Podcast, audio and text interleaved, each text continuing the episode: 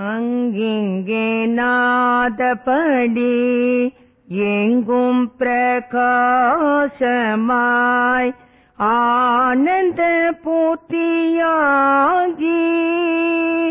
ஆகி அருளோடு நிறைந்தது தன்னருள் வேலிக்குள்ளே அகிலாண்ட கோடி தாங்கும் படிக்கு இச்சை வைத்துயிர் புயிராய் தழைத்ததேது மனவாக்கினில். தட்டாமல் நின்றதேதே சமய கோணிகள் எல்லாம் தம் தெய்வம் எம் தெய்வம் என்று எங்கும் தொடர்ந்து ஏதேர் வழக்கிடவும் நின்றதேது. எங்கனு பெருவழக்காய் யாதினும் வல்லவோரு சித்தாகி இன்பமாய் என்றைக்கும் உள்ளதேதோ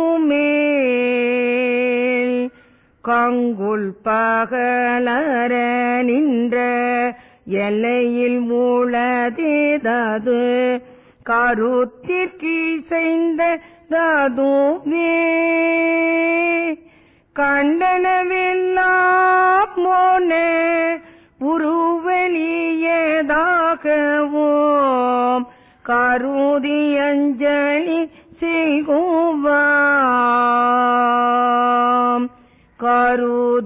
அஞ்சலி செய்குவாம்.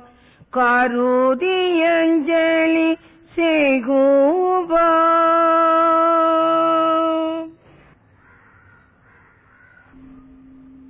தாயுமானவர் இயற்றிய பரசிவ வணக்கத்தின் முதல் பாடலை நாம் இப்பொழுது சிந்தனைக்கு எடுத்துக் கொள்கின்றோம். தாயுமானவரை பற்றி பலர் நன்கு அறிந்திருப்பீர்கள். இருப்பினும் சுருக்கமாக தாயுமானவரை பற்றி கூற வேண்டும் என்றால் அவர் சிறு வயதிலேயே சாஸ்திரங்களை பயின்றார் பண்பாடுடைய குடும்பத்தில் பிறந்தார் பிறகு அமைச்சராக பணிபுரிந்து ஒரு குருவை சந்தித்து அந்த பதவி புகழ் இதிலிருந்து விடுபட்டு வந்தார். வழக்கத்தில் அவருடைய குருவை மௌன குரு என்று அவரே அழைப்பார் மற்றவர்களும் அழைப்பார்கள். அப்படி குருவை சந்தித்து பிறகு வந்து துறவரத்தை மேற்கொண்டு இறுதி காலத்தில் ஒரு துறவியாக இந்த உலகத்தை விட்டு சென்றார். அவர் இயற்கையிலேயே ஒரு கவித்துவத்துடன் இருந்த காரணத்தினால் இவர் ஆன்மீக வாழ்க்கைக்குள் வந்த பிறகு தன்னுடைய கருத்துக்களை எல்லாம் மிக அழகாக கவிதைகளாக பாடல்களாக வகுத்து கொடுத்தார். அவர் பல மனநிலையிலிருந்து பல விதமான பாடல்களை பாடியுள்ளார். சில பாடல்களை பார்த்தோம் அப்படின்னா வைராகியத்தை வலியுறுத்தும் பாடல்கள் சில பாடல்கள் விவேகம் என்று விதவிதமான பண்புகளை வலியுறுத்தும் பாடல்கள்.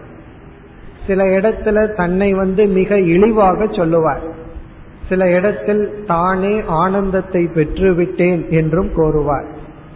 இப்படி ஒரு சாதகன் எப்படிப்பட்ட மனநிலையை கடந்து செல்ல வேண்டுமோ அனைத்து மனநிலையையும் தாயுமானவருடைய பாடலில் நாம் பார்க்கலாம். பிறகு அவரே தொகுத்து புஸ்தகமாக வெளியிட்டாரா? அல்லது பிறகு வந்தவர்கள் வெளியிட்டார்களா என்பது நமக்கு தெரியாது. ஆனால் அவருடைய பாடல்களில் முதல் மூன்று பாடல்களாக அமைந்துள்ளது. திருவருள் விலாச பரசிவ வணக்கம். இது அவரே தொகுத்திருக்கலாம். அல்லது பின் வந்தவர்கள் புஸ்தகத்தினுடைய முதலில் அமைத்திருக்கலாம். இப்ப அந்த திருவருள் விலாச பரசிவ வணக்கத்தில் முதல் பாடலை நாம் இப்பொழுது சிந்தனைக்கு எடுத்துக் கொண்டுள்ளோம். இதனுடைய தலைப்பு திருவருள் விலாச பரசிவ வணக்கம். வணக்கம் என்றால் இறைவனை வணங்குதல் போற்றுதல். பரசிவ வணக்கம். பரசிவ என்பது நிர்குண பிரம்மத்தை குறிக்கின்றது. சிவனே நிர்குண ரூபமாகவும் இருக்கின்றார். அப்படி நிர்குண ரூபமாக அல்லது மேலான சிவனை வணங்குகின்றேன். திருவருள் என்றால் இறைவனுடைய அருள் விலாசம் என்றால் வரையறுக்கப்படாதது. அதாவது வரையறுக்க முடியாத இறைவனுடைய அருளை பெறுவதற்காக திருவருளை பெறுவதற்காக பரசிவ வணக்கம். இறைவனை வணங்குகின்றோம். இப்ப இறைவனை எதற்கு வணங்குகின்றோம் என்றால் இறைவனுடைய அருளை பெறுவதற்காக. இப்ப இறைவனுடைய அருளை பெறுவதற்காக இறைவனை வணங்குகின்றோம். இப்ப இந்த பாடல் ஒரு பிரார்த்தனை பாடலாக அமைந்துள்ளது. இது ஒரு பிரேயர் பிரார்த்தனை பாடலாக அமைந்துள்ளது. சாஸ்திரத்துல வந்து பிரார்த்தனையை மூன்றாக பிரிப்பார்கள். மூன்று விதமான பிரார்த்தனை. அதற்கு முன்னாடி பிரார்த்தனை எதற்காக என்றால் எந்த ஒரு நற்காரியத்தை ஆரம்பிக்கும் பொழுதும் நாம் இறைவனை வணங்கி பிரார்த்தனை செய்து ஆரம்பிப்பது வழக்கம் மரபு. அப்படி ஒரு பிரேயர் பிரார்த்தனை செய்து ஒரு காரியத்தை செய்கின்றோம். அந்த பிரார்த்தனை மூன்று விதமாக பிரிக்கப்படுகிறது. ஒரு விதமான பிரார்த்தனையை நமஸ்கிரியா என்று சொல்வார்கள். நமஸ்கிரியா என்றால் இறைவனை நமஸ்காரம் செய்து வணங்கி பிரார்த்தனையை செய்தல். இப்ப இந்த பாடல் வந்து நமஸ்கிரியாங்கிறதுலயும் வரும் பிறகு மூன்றாவதா சொல்ல போறதுலயும் வரும். இந்த நமஸ்கிரியா என்றால் வணங்குதல். யாரை வணங்குதல் என்றால் அதாவது நம்முடைய இஷ்ட தேவதையை வணங்கலாம். யாரையெல்லாம் நம்ம இஷ்ட தேவதைன்னு நினைச்சிருக்கிறோமோ அவங்கள வணங்கலாம். அல்லது அந்த நமஸ்கிரியா நம்முடைய குருவை நோக்கி இருக்கலாம். சிலர் ஒரு புஸ்தகம் எழுதும் பொழுது தன்னுடைய குருவை வணங்கி எழுதுவார்கள். அது குருவை நோக்கி இருக்கலாம். அல்லது ஈஸ்வரனை நோக்கி இருக்கலாம். இறைவனை குறித்து இருக்கலாம். பொதுவா இறைவனுடைய லட்சணத்தை கூறி வணங்கி ஒரு பிரார்த்தனையை செய்யலாம். அப்படி நமஸ்கிரியா என்றால் இறைவனை குறித்தோ குருவை குறித்தோ அல்லது நாம் வணங்கும் இஷ்ட தேவதையை குறித்தோ அமைவது. இது வந்து முதல் விதமான பிரார்த்தனை. இரண்டாவது விதமான பிரார்த்தனை ஆஷீஹி என்று சொல்வார்கள். ஆஷீஹி. ஆஷீஹி என்றால் இந்த உலகத்தை வாழ்த்தி நாம் நம்முடைய காரியத்தில் ஈடுபடுதல். ஆஷீகின வாழ்த்துக்கள். வாழ்த்துடன் நம் ஒரு நல்ல காரியத்தை செய்தல். லோகா சமஸ்தா சுகினோ பவந்துன்னு சொல்லுவோம் உலகத்தில் இருப்பவர்கள் அனைவரும் சந்தோஷமாக இருக்கட்டும். இப்படி ஒரு வாழ்த்தை கூறி அதுவே ஒரு பிரார்த்தனையாக வைத்து நம்முடைய காரியத்தை துவங்குதல் இப்போ ஆசீகினா வாழ்த்துடன். ஒருவரை வாழ்த்துறதே ஒரு விதமான பிரார்த்தனை தான். அதாவது எல்லாம் நல்லா இருக்கணும்னு ஒரு வாழ்த்தை நாம் செய்தால் அதுவும் ஒரு பிரார்த்தனை தான். அதனால வந்து நம்ம பூஜையறையில தான் பிரார்த்தனை பண்றோம் நல்ல யாரையாவது நம்ம மனதார வாழ்த்தினோமே ஆனால் அதுவே ஒரு விதமான பிரார்த்தனை அதுவே ஒரு விதமான பிரேயர் மூன்றாவதான பிரேயர் வந்து வஸ்து நிர்தேசம் அப்படின்னு சொல்வார்கள்.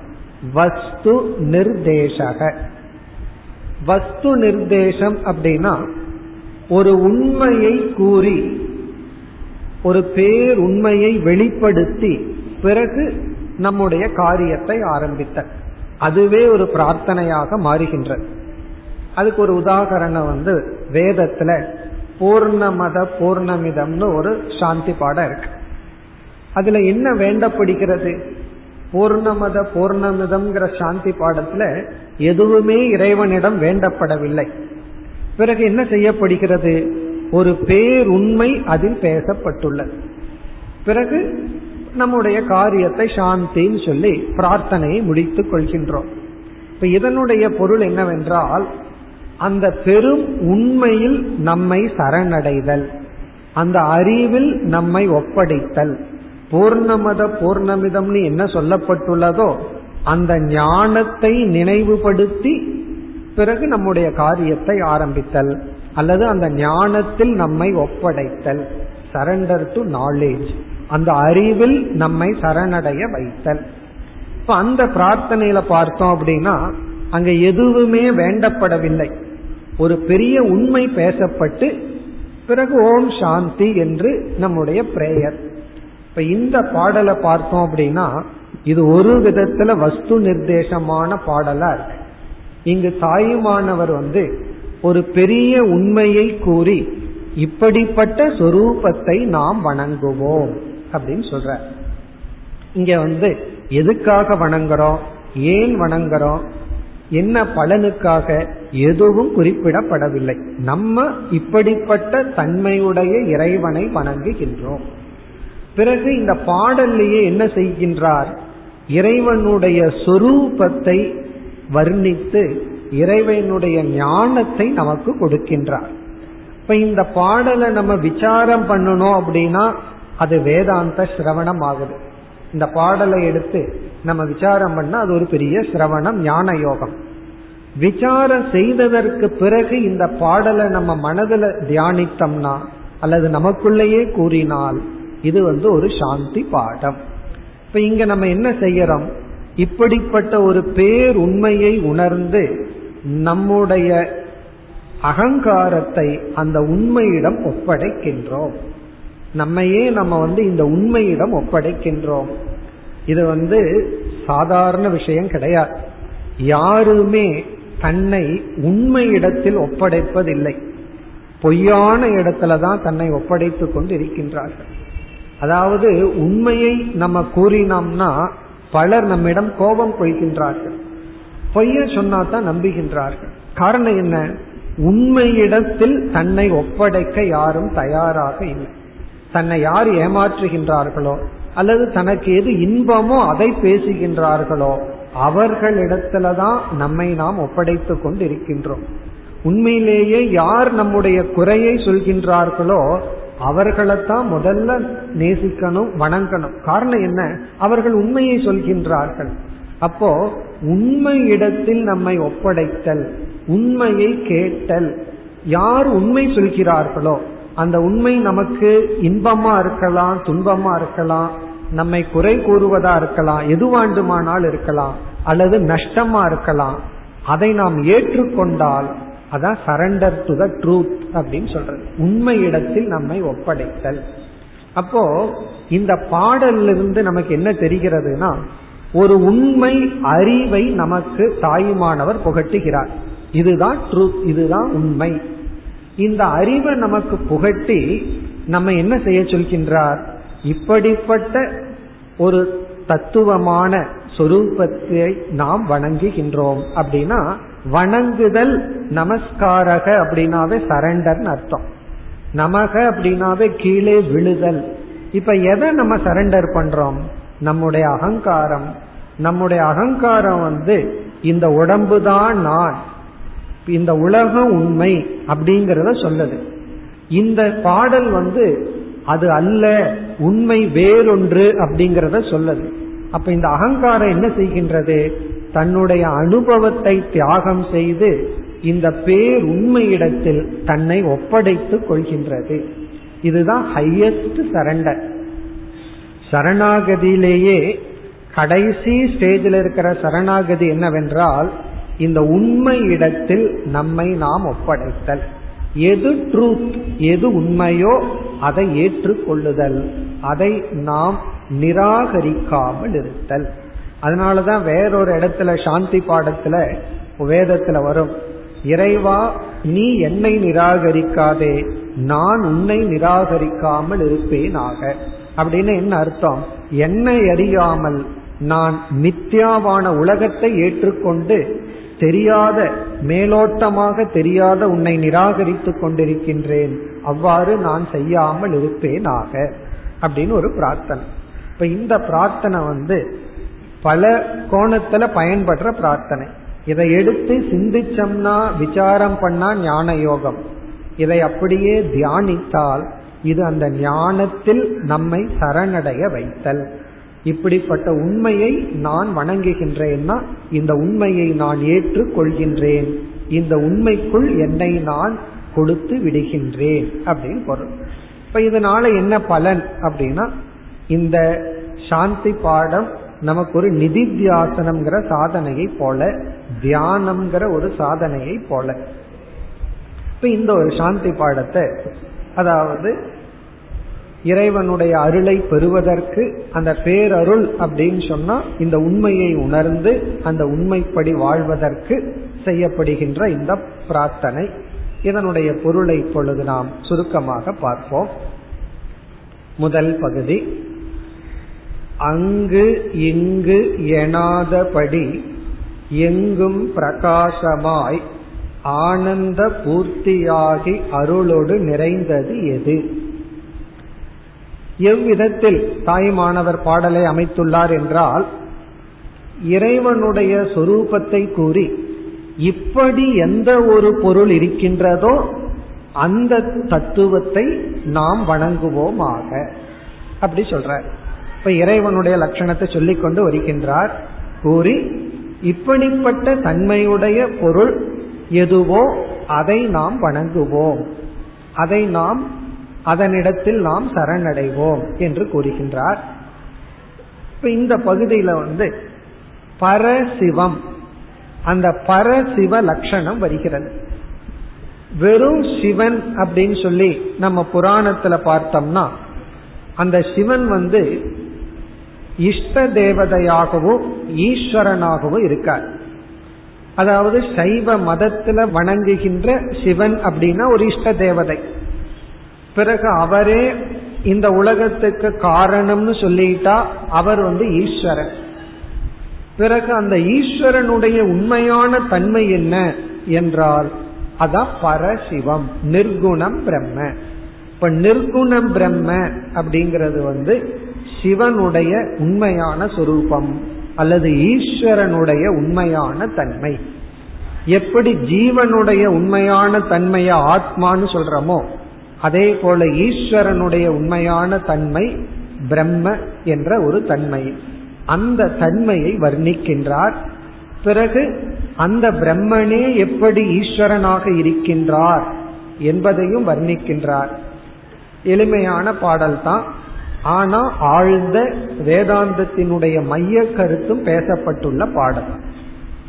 முதல் பகுதியில் அங்கு இங்கு எனாதபடி எங்கும் பிரகாசமாய். இப்ப அந்த பரசிவன் எங்கு இருக்கின்றார்?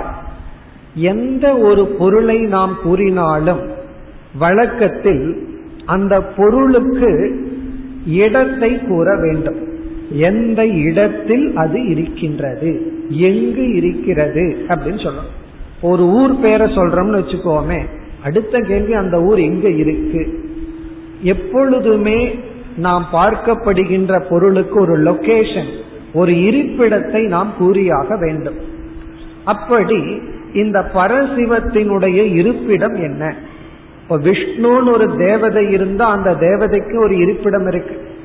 அதே போல சிவன் சொன்னா கைலாசம் அல்லது ஏதோ ஒரு இடம் சாஸ்திரத்துல சொல்லப்பட்டிருக்கு. அப்படி பரசிவத்தினுடைய இருப்பிடம் என்ன? என்ற கேள்வி வரும் பொழுது அங்கு இங்கு எனாதபடி எங்கும். எங்கும் இருப்பவர். அப்படின்னா எல்லா இடத்திலும் இருக்கின்ற. இந்த எங்குங்கிற சொல்லினுடைய விளக்கம் தான் முதல் இரண்டு சொற்கள். அங்கு இங்கு எனாதபடி. அங்கு இருக்கிறது இங்கு இருக்கின்றது என்று சொல்ல முடியாமல் எங்கும் இருக்கின்ற. இப்ப இறைவனுடைய பரசிவத்தினுடைய முதல் லட்சணம் எங்கும் இருப்பவர். இத நம்ம சான்ஸ்கிரிட்ல சர்வகதக அப்படின்னு சொல்றோம். சர்வகதகனா எல்லா இடத்திலும் வியாபித்து இருப்பவர். இது வந்து பரசிவத்தினுடைய லட்சணம். பரசிவத்தினுடைய லட்சணம்னா இறைவனுடைய பிரம்ம தன்மை. இறைவன் வந்து பிரம்மஸ்வரூபமானவர். அவருடைய லட்சணம் வந்து அங்கு இங்கு எனாதபடி எங்கும். இனி அடுத்தது எல்லா இடத்திலையும் அவர் இருந்தாலும் அவர் வந்து ஜடத்மா இருக்காரா? உணர்வு சுரூபமா இருக்காரா? அடுத்த சொல் பிரகாசமாய். பிரகாசம்ங்கிறது லைட் பிரகாசம்னா லைட் ஷைனிங் இங்க பிரகாசம்னா ஞான சுரூபமாக. ஞான சுரூபமாக. ஏன்னா சாஸ்திரத்துல என்னைக்குமே பிரகாசத்தை வந்து அறிவுக்கு ஒப்பிடப்படும். அப்படி பிரகாசமாய் எல்லா இடத்திலும் ஞான சுரூபமாக பிறகு எல்லா இடத்திலையும் ஞான சுரூபமா எப்படி இருக்கின்றார்? ஆனந்த பூர்த்தியாகி ஆனந்தத்திலே நிறைந்தவராக யார் இருக்கின்றாரோ அவர்தான் பரபிரம்மன். அது வந்து ஒரு பகுதி. ஆனந்த பூர்த்தியாகி ஆனந்த பூர்த்தினா நிறைவுடன் இருக்கின்ற சொரூபம். அந்த சொரூபத்திடம் எந்த குறையும் இல்லை. அதாவது குறையில்லாத நிறைந்த சொரூபம். எல்லா இடத்திலும் அறிவு சொரூபமாக பூர்ணமாக ஆனந்தத்தில் நிறைந்ததாக எந்த ஒரு பரபிரம்மன் இருக்கின்றதோ. எந்த ஒரு பரசிவ தத்துவம் இருக்கின்றதோ அப்படி ஒரு பொருள். அந்த பரசிவத்தை வணங்குகின்றேன் அப்படின்னு நம்ம புரிஞ்சுக்கணும். இப்ப அந்த பரசிவத்துக்கு லட்சணம் சொன்னார். இனி அடுத்தது அந்த பரசிவத்திடம் என்ன இருக்கின்றது? என்ன ப்ராப்பர்ட்டி என்ன சொத்து இருக்கு? சில சமயங்கள்ல நம்ம பார்த்து கேட்பார்கள் அவருக்கு என்ன சொத்து தேரும் அவர் இடத்துல என்ன ப்ராப்பர்ட்டி இருக்கு? அதே போல பரசிவத்திடம் இருக்கின்ற சொத்து என்ன? அருளோடு நிறைந்தது எது? அந்த பரசிவம் இப்படிப்பட்ட சொரூபமாக இருந்து கொண்டு அருளுடனும் கூடி இருக்கின்றது. இப்ப முதல்ல சொன்னது வந்து பரசிவத்தினுடைய லட்சணம். இதுதான் பரசிவம் அப்படின்னு பரசிவத்துக்கான டெபனிஷன் இப்போ அந்த பரசிவத்திடம் என்ன இருக்கின்றது? அதுகிட்ட என்ன இருக்கு? அருளோடு நிறைந்தது எது? இங்கு நிறைந்ததுன்னா உடையதுன்னு பொருள். அருளோடு உடையது எது? அருளுடன் கூடியது எது? எதுனா எது? அந்த தத்துவமோ அதை நாம் வணங்குகின்றோம். இப்ப அருளோடு நிறைந்தது எது? அருளுடன் கூடியது எது? இப்ப அந்த பரசிவத்திடம் அருள் என்ற ஒரு தத்துவம் இருக்கின்றது. இது இந்த அருள் அப்படிங்கிறதுக்கு ரெண்டு பொருள் நம்ம பார்க்க போறோம். ஒன்று வந்து இந்த பரசிவத்தை சிவபெருமான பார்த்தோம்னா இது ஒரு பக்தியா பொருள் சொல்ல வேண்டும் என்றால் அருள் அப்படிங்கிறதுக்கு அம்பிகை என்பது பொருள். சக்தி அம்பிகை. அல்லது அருள் அப்படிங்கிறதுக்கு மாயா என்பது பொருள். மாயா தத்துவம். அதுவும் சக்தி தான் அந்த பரசிவத்திடம் இருக்கின்ற ஒரு சக்தி மாயா சக்தி. மாயை என்ற சக்தியுடன் நிறைந்தது எது? கூடியுள்ளது எது? அந்த பரசிவத்திடம் ஓர் அருள் இருக்கின்றதாம். அந்த அருளைத்தான் சக்தின்னு சொல்வார்கள். மாயைக்கு இனி ஒரு லட்சணம் சக்தி. ஈஸ்வரனுடைய சக்தி மாயை. இப்ப முதல் பகுதியில பார்த்தோம் அப்படின்னா எல்லா இடத்திலும் வியாபித்து அறிவு சொரூபமாக ஆனந்தத்தில் நிறைந்த தன்மையுடைய பரபிரம்ம தத்துவமானது மாயா என்ற சக்தியுடன் கூடி இருக்கின்றது. அப்படியே வேதாந்த பாடத்தை போலயே எழுதுறார் மாயா என்ற சக்தியுடன் கூடி இருக்கின்றது. சரி அந்த சக்திக்குள்ள இது என்ன வச்சிருக்கார்? எதற்கு அந்த சக்தி? அந்த மாயா என்ற சக்திக்குள் என்ன இருக்கின்றது? அல்லது அந்த பரபிரம்மன் மாயா என்ற சக்தியை வைத்துக்கொண்டு என்ன செய்கின்றார்? அந்த மாயைக்குள் தான் என்ன இருக்கின்றது? பிரம்மனிடம் மாயை உள்ளது. மாயைக்குள் என்ன உள்ளது? அது அடுத்த பகுதியில சொல்றார். அந்த மாயைக்குள்ள என்ன வச்சிருக்காரா? அடுத்த பகுதி. தன் அருள் வெளிக்குள்ளே அகிலாண்ட கோடியெல்லாம் தங்கும்படி இச்சை வைத்து உயிருக்கு உயிராய் தலைத்தது எது? தன் அருள் வெளிக்குள்ளே தன்னுடைய அருள் வெளிக்குள்ளேயே இந்த அருள் அப்படின்னு சொன்ன மாயை. அருள்வெளி என்றால் மாயா தத்துவம். தன்னுடைய மாயைக்குள் அல்லது மாயா என்ற சக்திக்குள் அகிலாண்ட கோடியெல்லாம் தங்கும்படி இச்சை வைத்து. இப்ப வந்து பிரம்ம தத்துவம் இருக்கு. அந்த பிரம்ம தத்துவத்திடம் மாயா அப்படின்னு ஒரு தத்துவம் இருக்கின்றது. அந்த மாயா என்ற தத்துவத்திற்குள் என்ன இருக்கின்றதாம்? தன் அருள் வெளிக்குள்ளே தன்னிடம் இருக்கின்ற அருள் சொரூபமான சக்திக்கான மாயைக்குள்ளே அகிலாண்ட கோடி எல்லாம். அகிலாண்ட கோடி அப்படிங்கிறது இந்த பிரபஞ்சம். சிருஷ்டின்னு அர்த்தம். நம்ம பார்த்து அனுபவிக்கின்ற அனைத்து உலகமும் அனைத்து படைப்பும். அதை வந்து சாஸ்திரத்துல அடிக்கடி அகிலாண்ட கோடி அப்படின்னு சொல்லுவாங்க. அதனாலதான் அகிலாண்ட நாயகி அப்படின்னு எல்லாம் பெயர். அகிலாண்டம்னா அகிலம்னா எல்லாம் அர்த்தம். அகிலம்ங்கிற சொல்லுக்கு டோட்டல் விஸ்வம் அனைத்தும் சர்வம் அண்டம் அப்படின்னு சொன்னா உலகம். அகிலாண்ட கோடி அப்படின்னா கோடிக்கணக்கான இந்த உலகமான அப்படின்னா சிருஷ்டி. அனைத்து இந்த உலகத்தையும் என்ன செய்கின்றார்? அருள்வெளிக்குள்ளே தன்னுடைய மாயைக்குள் தங்கும்படி அதற்குள் வைத்திருக்கும்படி இச்சை வைத்து. அப்படின்னா இவருடைய இச்சையினாலேயே இந்த அனைத்து உலகமும் அவருடைய மாயைக்குள் இருக்கின்றது. அவருடைய மாயை அப்படிங்கிறது நம்ம புரிஞ்சுக்கிறதுக்காக நம்ம மனசு போல. இப்ப நம்ம மனது என்ன செய்கின்றது? கனவு அப்படிங்கிற ஒரு உலகத்தை படைக்கின்றது. அதாவது அறகுறையான உறக்கத்துல கனவை படைக்கின்றது இப்போ இந்த மனதிற்குள் கனவுல என்னென்ன உலகம் இருக்கோ அனைத்து எதற்குள்ள இருக்கு? நம்ம மனசுக்குள்ளதான் இருக்கு. நம்முடைய மனதிற்குள் அனைத்து உலகமும் வைக்கப்பட்டது போல இறைவனுடைய மாயைக்குள் அனைத்து உலகமும் இருக்கின்றது. அதனாலதான் ஜீவர்களுடைய ஜாகிரத அவஸ்தை ஈஸ்வரனுடைய சொப்பனம் என்று ஒரு ஆசிரியர் சொன்னார். கடவுள் வந்து கனவு காணுவாரா அப்படின்னா இப்ப என்ன நடந்துட்டு இருக்குதோ அது கடவுளுடைய கனவா.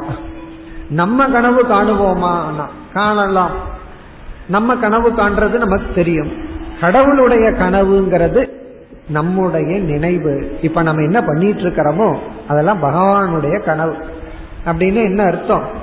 நம்ம கனவுல எதெல்லாம் பார்க்கிறோமோ அதெல்லாம் நம்முடைய ஒரு மனதினுடைய வெளிப்பாடு. அதே போல இறைவனுடைய கனவு இது எல்லாமே ஒரு இறைவனுடைய வெளிப்பாடு. இப்படி சொல்லித்தான் முடிக்க போற. இப்ப இங்க வந்து அகிலாண்ட கோடியெல்லாம் தங்கும்படி இச்சை வைத்து. இங்க இச்சை வைத்துனா அந்த ஈஸ்வரனுடைய வெறும் இச்சையினாலேயே இவைகள் அனைத்தும் நடைபெறுகிறது. ஜீவனுக்கும் ஈஸ்வரனுக்கும் முக்கிய வித்தியாசம் என்னன்னா ஜீவனுடைய இச்சையினால எதுவுமே நடக்காது. பிறகு இச்சைக்கு அப்புறம் கிரியா. ஒருத்தன் வந்து ஆசைப்படுறான். ஆசைப்பட்ட உடனே அது நடந்துறாரு அதாவது வந்து பசிக்குது பசி நீங்கணும் அப்படின்னு ஆசை வருது. ஆசை வந்த உடனே பசி நீங்கிருதா அப்படி நீங்கன்னா என்ன எப்படி இருக்கும்? ஒரு ஆசைப்படுறோம் உடனே அந்த ஆசை நிறைவேறியதா கிடையாது. பிறகு கிரியா. பசி நீங்குவதற்கு என்ன செயல் செய்யணுமோ அதை செஞ்சாதான் நமக்கு வந்து அந்த ஆசையானது பூர்த்தி ஆகும் இப்ப ஜீவனுடைய ஆசை பூர்த்தி ஆகணும் அப்படின்னா அவன் செயல்படணும். ஈஸ்வரனுடைய இச்சையும் ஈஸ்வரனுடைய பூர்த்தியும் சமகாலம். சிருஷ்டி இருக்கட்டும்னு இச்சப்பட்டார்னா சிருஷ்டி வந்தாச்சு. இனி சிருஷ்டி போதும்னு இச்சப்பட்டார்னா பிரளயம் வந்தாச்சு. அப்போ அவருடைய இச்சையே அவருடைய கர்ம. பகவான் எதை இச்சப்படுறாரோ அந்த இச்சையே செயல்பாடு. ஜீவன் அப்படி அல்ல. அவன் ஆசைப்பட்டான்னா செயல்பட்டு அந்த ஆசையை அவன் பூர்த்தி செய்ய வேண்டும். அப்போ இச்சை வைத்துனா தன்னுடைய இச்சா மாத்திரத்திலேயே அந்த பரபிரம்மன் மாயையை தனக்குள் வைத்து அந்த மாயைக்குள் இந்த அகிலாண்ட கோடி எல்லாவற்றையும் வைத்துள்ளார். இதுவரைக்கும் ஒரு பகுதி. இதெல்லாம் வந்து அந்த பிரம்மத்தினுடைய லட்சணம். பிரம்மன் இப்படிப்பட்ட தன்மை உடையது அப்படி. இப்போ அங்கு இங்கு எனாதபடி எங்கும் பிரகாசமாய் ஆனந்த பூர்த்தியாகி அருளோடு நிறைந்தது எது? மாயையுடன் கூடியது எது? தன் அருள்வெளிக்குள்ளே தன்னுடைய மாயா சக்திக்குள் அகிலாண்ட கோடியெல்லாம் படைப்பு அனைத்தையும் தங்கும்படி இச்சை வைத்து தனக்குள் இருக்கும்படி வைத்து உயிருக்கு உயிராய் தலைத்தது எது? உயிருக்கு உயிராய் தலைத்தது எது? உயிருக்கு உயிராய் அப்படின்னு சொன்னா நம்ம நம்முடைய உயிருக்கு அவர் உயிராக இருப்பவர். இதனுடைய பொருள் என்ன என்றால் இப்ப வந்து நம்முடைய கண் பார்க்குது காது கேட்கின்றது தொட்டு உணர்கின்றோம். நம்ம உடல் வந்து ஒரு உணர்வு ரூபமா இருக்கு. இந்த உணர்வுக்கு காரணம் என்ன அப்படின்னு சொன்னா நம்ம என்ன சொல்லுவோம்? உயிர் இருக்கிறதுனாலதான் உணர்வுடன் இருக்கிறோம்னு சொல்லுவோம். உயிர் போயிட்டா ஜடம் ஆயிருவோம் சரி அப்ப அந்த உயிர் என்ன செய்கின்றது? உடலுக்கு உணர்வை கொடுக்கின்றது. இந்த இடத்துல உயிர்னு நம்ம சொல்றது நம்முடைய மனம் சூக்ம சரீரம். இப்ப இந்த மனம் வந்து இந்த உடலுக்கு உணர்வை கொடுக்கின்றது. மனம் இந்த உடலிலிருந்து சென்று விட்டால் இந்த உடலுக்கு எந்த உணர்வும் கிடையாது. அது வந்து பர்மனண்டா போயிடுதுன்னா மரணம்னு சொல்றோம். தற்காலிகமா ஆழ்ந்த உறக்கத்துல அதுதான் நடக்குது. ஆழ்ந்த உறக்கத்தில் மனம் வந்து இந்த உடல் மீது அபிமானத்தை வைக்கல. அதனால இந்த உடலுக்கு தெரியல நம்ம வந்து தெருவில் தூங்குறோமா அல்லது மாளிகையில தூங்கிட்டு இருக்கிறோமா ஒன்னும் தெரியாது. காரணம் என்ன? இந்த உடல் மீது அந்த உயிரானது தன்னுடைய பற்றை எடுத்து விட்ட காரணத்தினால். அந்த உயிர் தான் அப்படி நம்ம புரிஞ்சுக்கிறதுக்கு பார்த்தோம். இது வந்து ஒரு உதாகரணம் தான் அது போல நம்ம சூக்ம சரீரம் மனசே இருக்கே அதுவே சாஸ்திரம் என்ன சொல்லுது? ஜடமான பொருள் அப்படின்னு சொல்லுது. நம்ம மனசே ஜடமான ஒன்று. அது வந்து உணர்வு பூர்வமா செயல்படுவதற்கு காரணம் அந்த பிரகாசமாயுள்ள ஆத்மஸ்வரூபம் அல்லது பிரம்மஸ்வரூபம். அப்ப பிரம்மஸ்வரூபம் என்ன செய்கின்றது? மனதிற்கு உணர்வை கொடுக்கின்றது. அந்த மனம் உடலுக்கு உணர்வை கொடுக்கின்றது. இப்ப உயிருக்கு உயிராய் என்றால் இங்க முதல் உயிர் அப்படிங்கிறது நம்முடைய சூக்ம சரீரம். உயிருக்கு உயிராய் என்றால் நம்முடைய சூக்ம சரீரத்துக்கு சூக்ம சரீரமாய் சூக்ம சரீரத்துக்கு உணர்வை கொடுப்பதாய் தலைத்தது எது? அப்படி இருப்பது எது? இங்க தலைத்ததுன்னா அந்த மாதிரி இருக்கிறது எது? நம்ம ஃபர்ஸ்ட் வந்து ஒரு ஸ்டெப்ல எக்ஸாம்பிள் பார்த்தோம். சூக்ம சரீரம் வந்து ஸ்தூல சரீரத்துக்கு உணர்வை கொடுக்குது. இந்த ஸ்தூல உடல் வந்து உணர்வுக்கு நான் தான் காரணம்னு பெருமிதப்பட்டுக்க முடியாது. அப்படி பெருமிதப்பட்டு விட்டால் என்ன ஆகும்? சூக்ம சரீரம் நம்முடைய உயிர் வந்து மனம் வந்து உடலிலிருந்து விலகும் பொழுது இந்த உடலுக்கு அந்த பெருமை இல்லை. அதே போல உயிர் என்று சொல்லப்படுகின்ற நம்முடைய மனம் அந்த உயிருக்கு உயிராக உள்ளது. அந்த உயிருக்கே எது உணர்வை கொடுக்கின்றதோ அது அந்த தத்துவம். இப்போ உயிருக்கு உயிராய். இந்த உயிர் வந்து உடலுக்கு உணர்வை கொடுக்குது.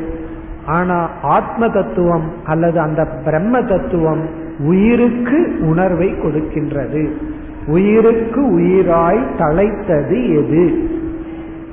இப்ப இதுவரைக்கும் எவ்வளவு பார்த்திருக்கோம்?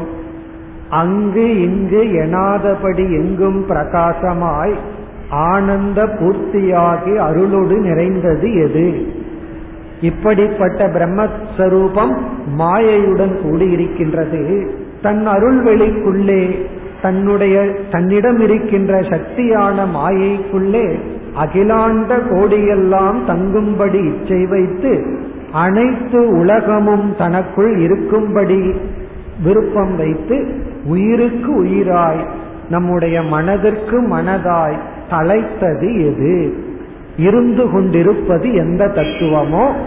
பிறகு நம்ம என்ன சொல்ல போறோம்? அந்த தத்துவத்தை வணங்குகின்றோம் அப்படின்னு சொல்ல போறோம்.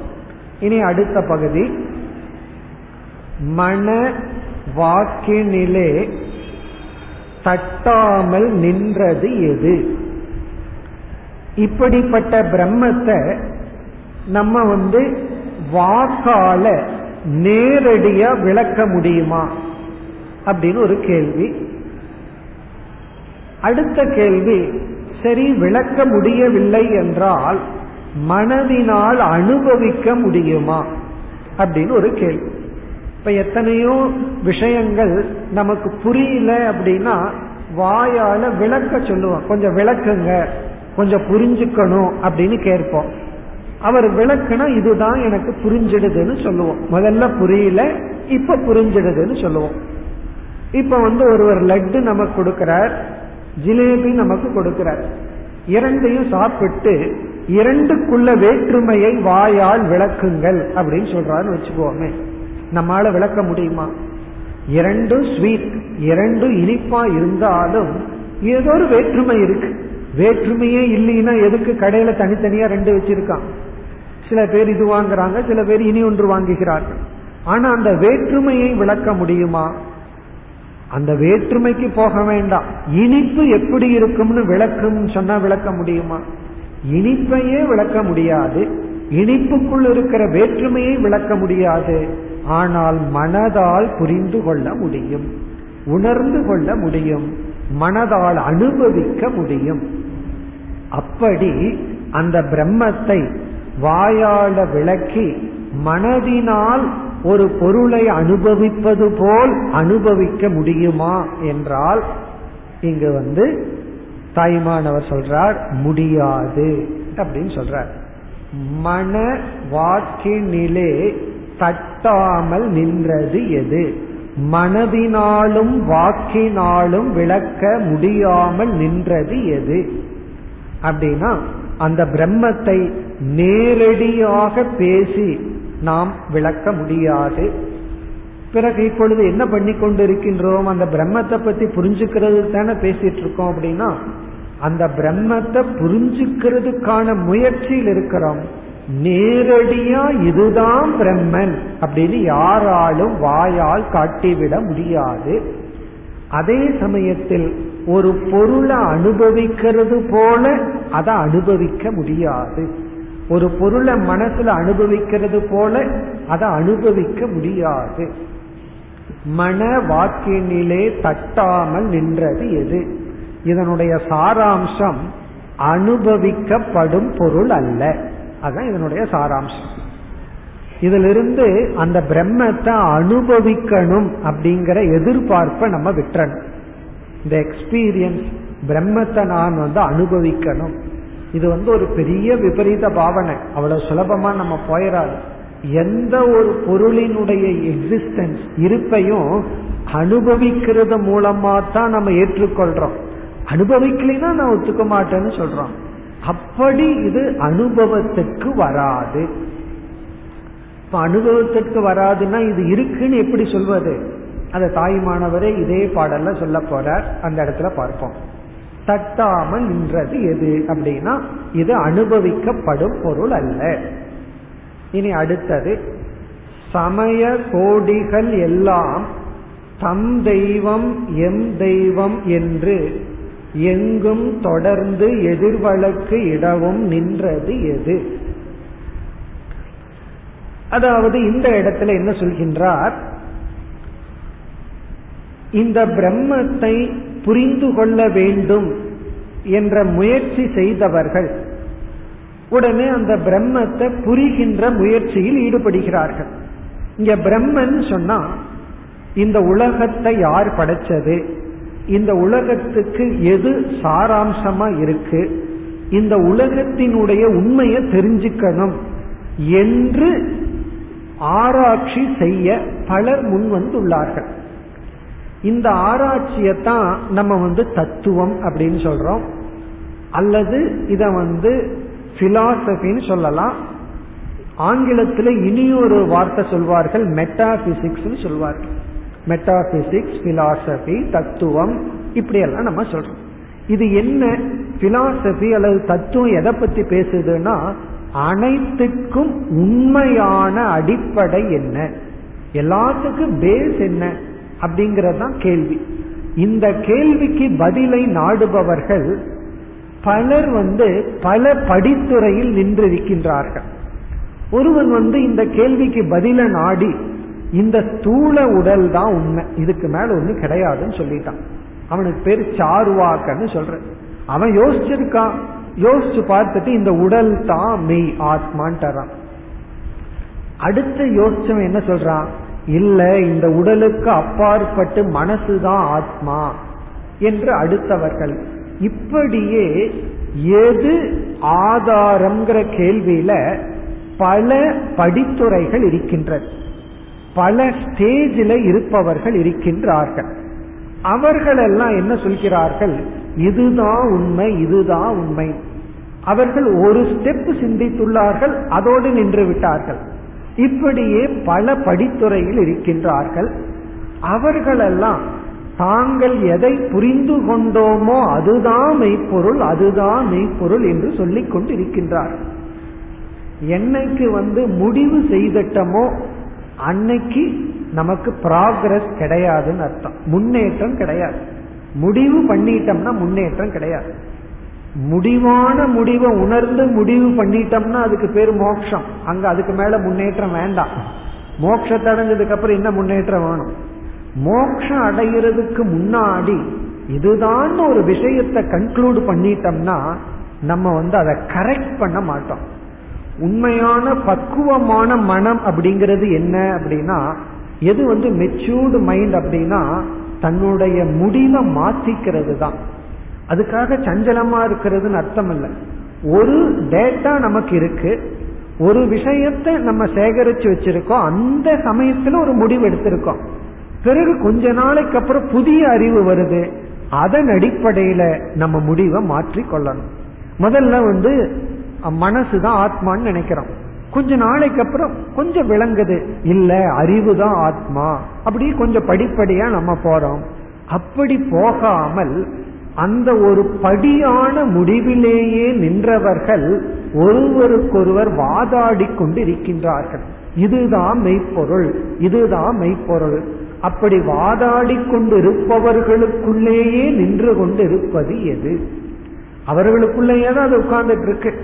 இருந்து அந்த வாதத்துக்கு சாட்சியாக எந்த ஒரு தத்துவம் இருக்கின்றதோ அதை கூறுகின்றார் சமய கோடிகள் எல்லாம் சமய கோடிகள் அப்படின்னு சொன்னா தத்துவ ஆராய்ச்சி செய்கின்றவர்கள் பலர் அவர்கள் எல்லாம் தம் தெய்வம் எம் தெய்வம் என்று அவரவர்கள் எந்த அளவுக்கு எதை புரிந்து கொண்டார்களோ அதைத்தான் இதுதான் தெய்வம்னா இந்த இடத்துல மெய்ப்பொருள். இதுதான் உண்மை பொருள் இதுதான் உண்மை பொருள் நான் பார்த்து நான் உணர்ந்து நான் அதற்கு என்ன பேர் கொடுக்கிறனோ அதுதான் மெய்ப்பொருள் அதுதான் மெய்ப்பொருள் என்று தம் தெய்வம் எம் தெய்வம் என்று எங்கும் தொடர்ந்து எதிர்வழக்கிடவும் நின்றது எது? தொடர்ந்துனா இந்த சர்ச்சை வந்து ஆரம் மனுஷன் வந்து சிந்திக்க ஆரம்பித்த காலத்திலிருந்து இருந்து கொண்டே இருக்கின்றது. சரி நம்ம ஒரு முடிவு கட்டிடலாமான்னா அது முடியாது. காரணம் என்ன? பாதியில புரிஞ்சிட்டு இருப்பவர்களை நம்ம ஒன்றுமே செய்ய முடியாது. இப்ப தொடர்ந்து எதிர்வழக்கிடவும் நின்றது. எதிர்வழக்குன்னா ஒருவர் ஒருவர் ஆர்குமெண்ட் ஒருவர் ஒருவர் வாதம் செய்து கொண்டிருக்கும் பொழுது அது அந்த வாதத்தை கடந்து அதற்கு சாட்சியாக எந்த ஒரு மெய்ப்பொருள் இருக்கின்றதோ. இப்ப இதிலிருந்து என்ன தெரிகிறதுனா நம்ம மனதிற்கே அதை விசாலமாக வைத்து கொள்ள வேண்டும். என்னைக்குமே உண்மைக்கு தயாராக வைத்து கொள்ள வேண்டும். எது உண்மையோ அதை நான் உணர வேண்டும் அப்படிங்கிற உண்மையான ஆர்வத்துடன் இருக்க வேண்டும். இது வந்து தத்துவத்துல மட்டுமல்ல. சாதாரண விவகாரத்திலையும் ஒரு கொள்கை வச்சிருப்போம். அந்த கொள்கை வந்து தவறுன்னு பட்டா அது நான் சொல்லிட்டனேங்கிறதுக்காக பின்பற்றாமல் அதை நாம் மாற்றிக்கொள்ள வேண்டும். அப்படி மாற்றிக்கொள்ளாமல் வழக்காடி கொண்டிருப்பவர்களுக்குள் எந்த ஒரு தத்துவம் இருக்கின்றதோ இந்த வழக்குக்கு அப்பாற்பட்டு எது இருக்கின்றதோ அடுத்து எங்கனும் பெருவழக்காய் எங்கனும் பெருவழக்காய். இங்க பெருவழக்குனா முடியாத வாதமாய் முடியாத விவாதமாய். அதாவது இந்த வாதத்துக்கு முடிவு கிடையாது. எது உண்மை பொருள் அப்படிங்கிற வாதத்துக்கு முடிவு கிடையாது. அப்படி இருந்து கொண்டே இருக்கும். நம்மாக பார்த்து முடிவு கட்டிட்டா உண்டு. இதுதான் சொல்லி. இதிலிருந்து மற்றவர்களுக்கு வாதத்தின் மூலமாக இந்த உண்மையை புரிய வைக்கவும் முடியாது. இதை யாருக்குமே ஆர்கியூ பண்ணி புரிய வைக்க முடியாது. ஒருத்தரை கட்டாயப்படுத்தி ஒரு செயல்படுத்தலாம். அப்பா வந்து பையன்கிட்ட சொல்ற நீ கடைக்கு போய் ஏதோ மருந்து வாங்கிட்டு வான்னு சொல்றார். அவனுக்கு விருப்பம் இல்லை. அவனை கட்டாயப்படுத்தலாம் அல்லது இழுத்துட்டு போலாம். கட்டாயப்படுத்தி செயல்படுத்தலாம். ஆனா கட்டாயப்படுத்தி புரிய வைக்க முடியாது. அந்த இடத்துல கம்பல்ஷன் கிடையாது. அது அறிவை கொடுத்து பார்க்கணும். புரிகிறது புரியாதது அவங்கிட்ட இருக்கு. கட்டாயப்படுத்தி என்ன செய்யலாம்? ஒருத்தனுடைய வாயில வாழைப்பழத்தை திணிக்கலாம். அவ்வளவுதான் செய்ய முடியும். ஜீர்ணிக்கிறதுக்கு நம்ம கட்டாயப்படுத்த முடியாது. அது அவனாக அவனுடைய சிஸ்டம் செய்ய வேண்டித்தது அதே போல புரிஞ்சுக்கிறதுங்கிறது அவனாக செய்ய வேண்டிய விஷயம். அதைத்தான் சொல்றார் எங்கும் பெருவழக்காய் எப்பொழுதுமே இது வழக்காகவே இருந்து கொண்டு இருக்கின்றது. ஒருவர் உண்மையை கண்டுபிடிச்சிட்டா அவருக்கு தான் உண்மை தெரிஞ்சாச்சே. அவர் சொன்னா எல்லாத்துக்கும் புரிஞ்சிரும்னு எதிர்பார்க்க முடியாது. உண்மையே அவரிடம் இருந்தாலும் அதை புரிஞ்சுக்கிறவங்கனாலதான் புரிந்து கொள்ள முடியும். புரியாதவர்கள் எப்பொழுதும் வழக்குடன் தான் இருப்பார்கள். எங்கும் பெருவழக்காய் யாதினும் வல்ல. யாதினும் வல்ல அப்படின்னா சர்வ சக்திமான் அனைத்துக்கும் அனைத்து சக்தியையும் தன்னுடைய சக்தியாக கொண்டுள்ள. இந்த உலகத்துல எல்லா சக்தியும் இறைவனுடைய சக்தி. இந்த உலகத்துல எதற்கெல்லாம் என்னென்ன சக்தி எல்லாம் இருக்கோ அது பகவானுடைய சக்தி. நம்ம ஒரு கொசு கடிக்குதுன்னு சொன்னா ஒரு சின்ன கொசு கடிக்குது அதுக்கு ஒரு சக்தி இருக்கிறதுனால தான் முடியும். அதுவும் பகவானுடைய சக்தி தான். அதை அடிச்சு நம்ம சாவடிக்கிறோம்னா அதுவும் பகவானுடைய சக்தி தான். இந்த உலகத்துல வந்து என்னென்ன சக்தி இருக்கோ அனைத்து சக்தியும் தன்னுடைய சக்தியாக கொண்ட ஒரு சித்து ஆகி இன்பமாய் என்றைக்கும் உள்ளது எது? சரி அப்படிப்பட்ட எல்லா வல்லமை இங்க எல்லா வல்லமைன்னு சொன்னாவே மாயா தத்துவம் வந்தாச்சு. மாயையை தன்னுடைய கையுக்குள் வைத்துள்ள சித்து ஆகி இங்க சித்துனா சைத்தன்ய சொரூபம். முதல் வரியில பிரகாசம்னு சொன்னார். அது ஒரு எக்ஸாம்பிள் உதாகரணம் அந்த பிரகாசம்ங்கிறது என்னங்கிறது இங்க தெளிவுபடுத்துகின்றார். சித்து ஆகி சைத்தன்ய சொரூபமாகி அறிவு சொரூபமாக இருப்பவர் சித்து ஆகி இன்பமாய் ஆனந்த பூர்த்தியாகின்னு சொன்னாரே. அதையவே இங்க சொல்கின்றார் இன்பமாய் ஆனந்த பூர்த்தியாகி என்றைக்கும் உள்ளது எது? என்றைக்கும் உள்ளது என்பது சத். சத் சுரூபமாக இருப்பது எது? எது வந்து சத்தியமாக இருக்கின்றதோ.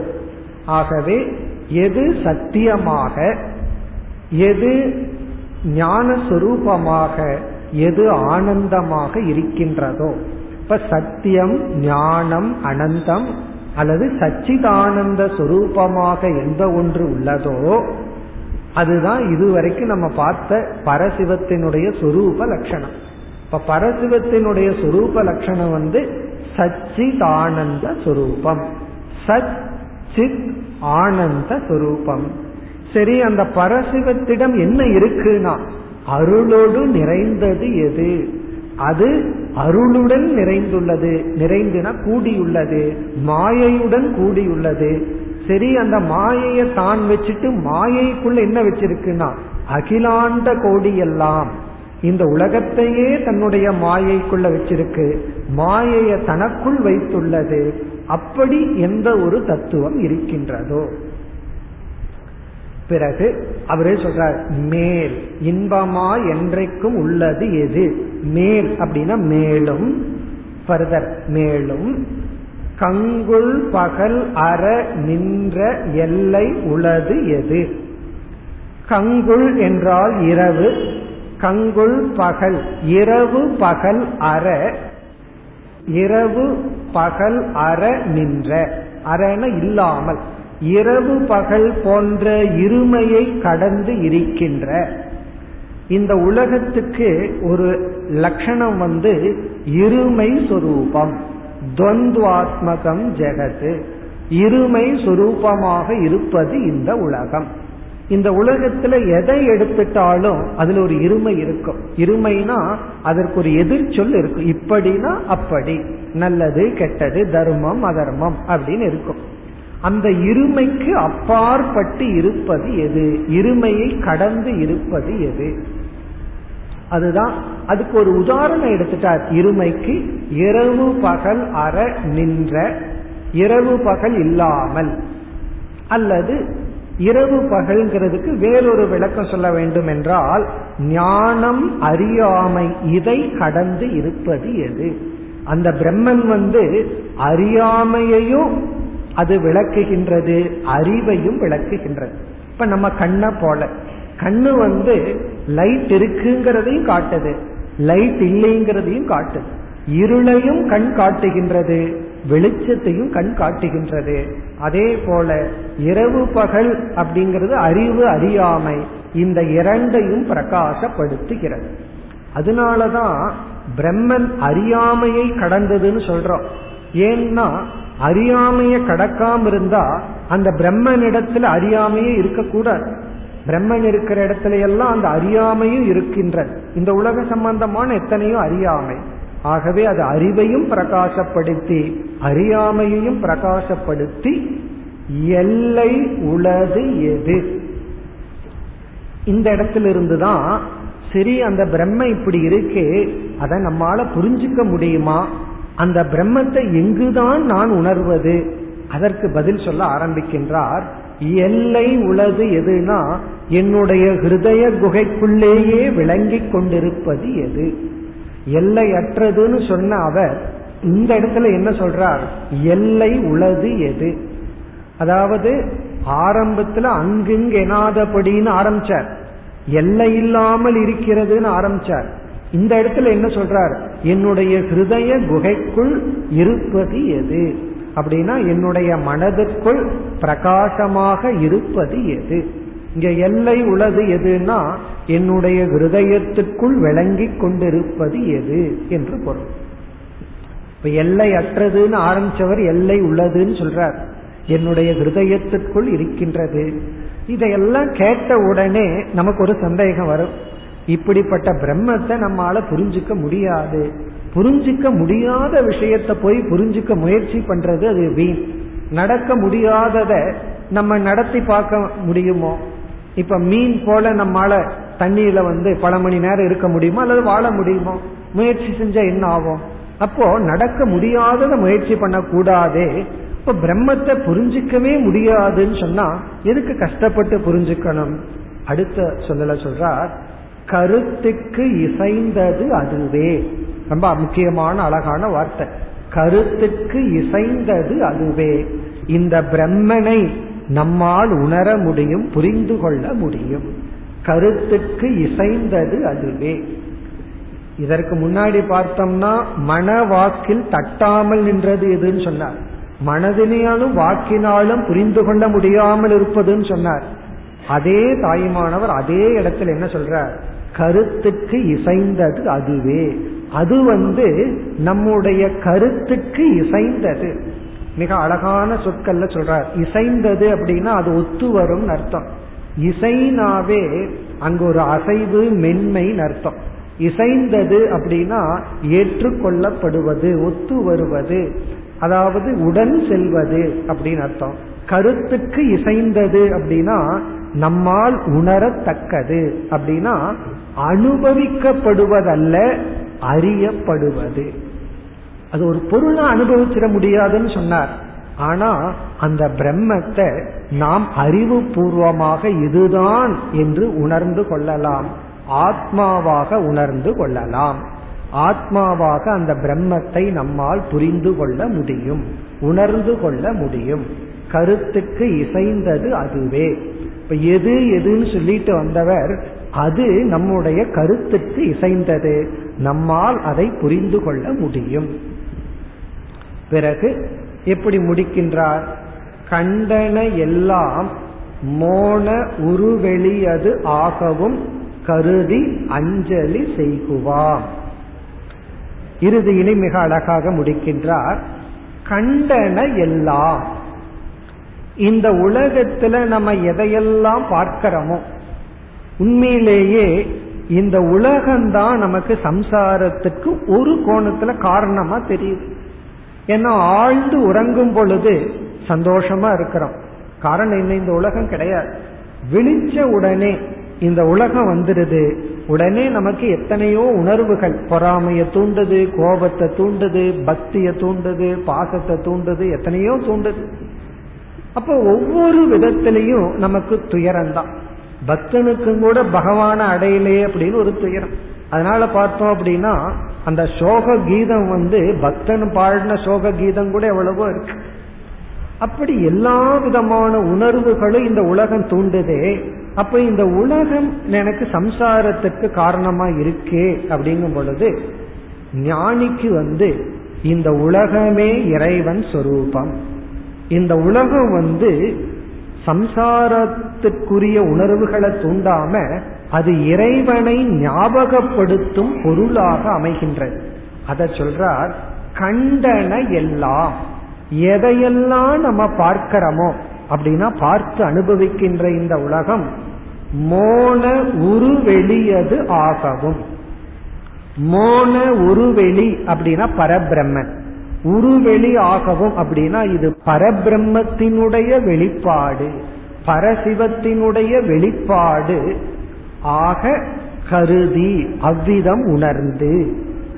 அந்த பரபிரம்மத்துக்கு இவர் இங்க கொடுக்கிற வார்த்தை மோன உருவெளி அப்படிங்கிறார். இங்க மோனம் அப்படின்னா மாண்டூக்கிய உபநிஷத்துல சொல்ற அமாத்ரான்னு சொல்லப்படுகின்ற அது பரபிரம்ம தத்துவம் நிர்குண பிரம்மம். உருவெளி அப்படின்னா அந்த நிர்குண பிரம்மத்தினுடைய வெளிப்பாடு மேனிபெஸ்டேஷன் அந்த நிர்குண பிரம்மத்தினுடைய வெளிப்பாடு ஆகவும் அப்படி இருப்பதாக கருதி கருதின உணர்ந்து அறிந்து அஞ்சலி செய்குவாம். அந்த பிரம்மத்தை நாம் வணங்குவோம். அஞ்சலினா கைகூப்பி செய்குவாம்னா வணங்குவோம். அந்த பிரம்மத்தை நாம் கைகூப்பி வணங்குவோம். அப்போ இவர் சொல்ற பிரம்மன் யார் அப்படின்னா எதையெல்லாம் நம்ம பார்க்கிறோமோ அதெல்லாம் அந்த பிரம்மஸ்வரூபம் அப்ப பிரம்மத்தை பார்க்கணும்னா என்ன பண்ணணும்னா கண்ணை திறந்தா போதும். நம்ம என்ன செய்யறோம்? கண்ணை திறந்துட்டு தான் கடவுள் எங்க கடவுள் எங்கன்னு தேடிட்டு இருக்கோம். கண்ணை மூடிட்டு தேடினா கிடைக்கிறது இல்ல கண்ணை திறந்துட்டு தேடினாலும் கிடைக்கிறது இல்ல இப்ப என்ன சொல்றார்? கண்டன எல்லாம். கடினமான வார்த்தையில போனார். எதெல்லாம் நீ பாக்கறையோ கண்டன எல்லாம். இந்த கண்டதும் கடியுதுன்னு சொல்லுவார். அப்படி சொல்றார் கண்டன எல்லாம். நீ எதையெல்லாம் பார்க்கின்றாயோ அவைகள் அனைத்தும் மோன உருவெளி அது மோன உருவெளி அது பரபிரம்மத்தினுடைய ஆகவும் பரபிரம்மத்தினுடைய சொரூபமாக கருதி உணர்ந்து அஞ்சலி செய்குவோம். நாம் அந்த பிரம்மத்தை வணங்குவோம். நம்ம ஆரம்பத்துல பார்த்தது போல அந்த பிரம்மத்தை வணங்குதல் அப்படிங்கிறது இந்த உண்மையிடம் நம்மை நாம் ஒப்படைத்தல். நம்முடைய அகங்காரத்தை இந்த உண்மையிடம் சமர்ப்பித்தல் அப்படின்னா இந்த உண்மையை நாம் ஏற்றுக்கொள்ளுதல். என்ன உண்மைனா கண்டன எல்லாம் பரசிவத்தினுடைய தோற்றம். பார்க்கிறது எல்லாமே இறைவனுடைய சொரூபம் என்று இந்த ஒரு பிரார்த்தனை. இந்த பிரார்த்தனைய வந்து நம்ம ஒவ்வொரு சொல்லா எடுத்துட்டு விசாரம் பண்ணா ஞான யோகம். விசாரம் பண்ணி புரிஞ்சதற்கு பிறகு இதை நம்ம மனதிற்குள்ள ஒவ்வொரு நாளும் கூறி வந்தால் அது ஒரு பிரார்த்தனை. இந்த பிரார்த்தனையே நிதித்தியாசன ரூபமான பிரார்த்தனை.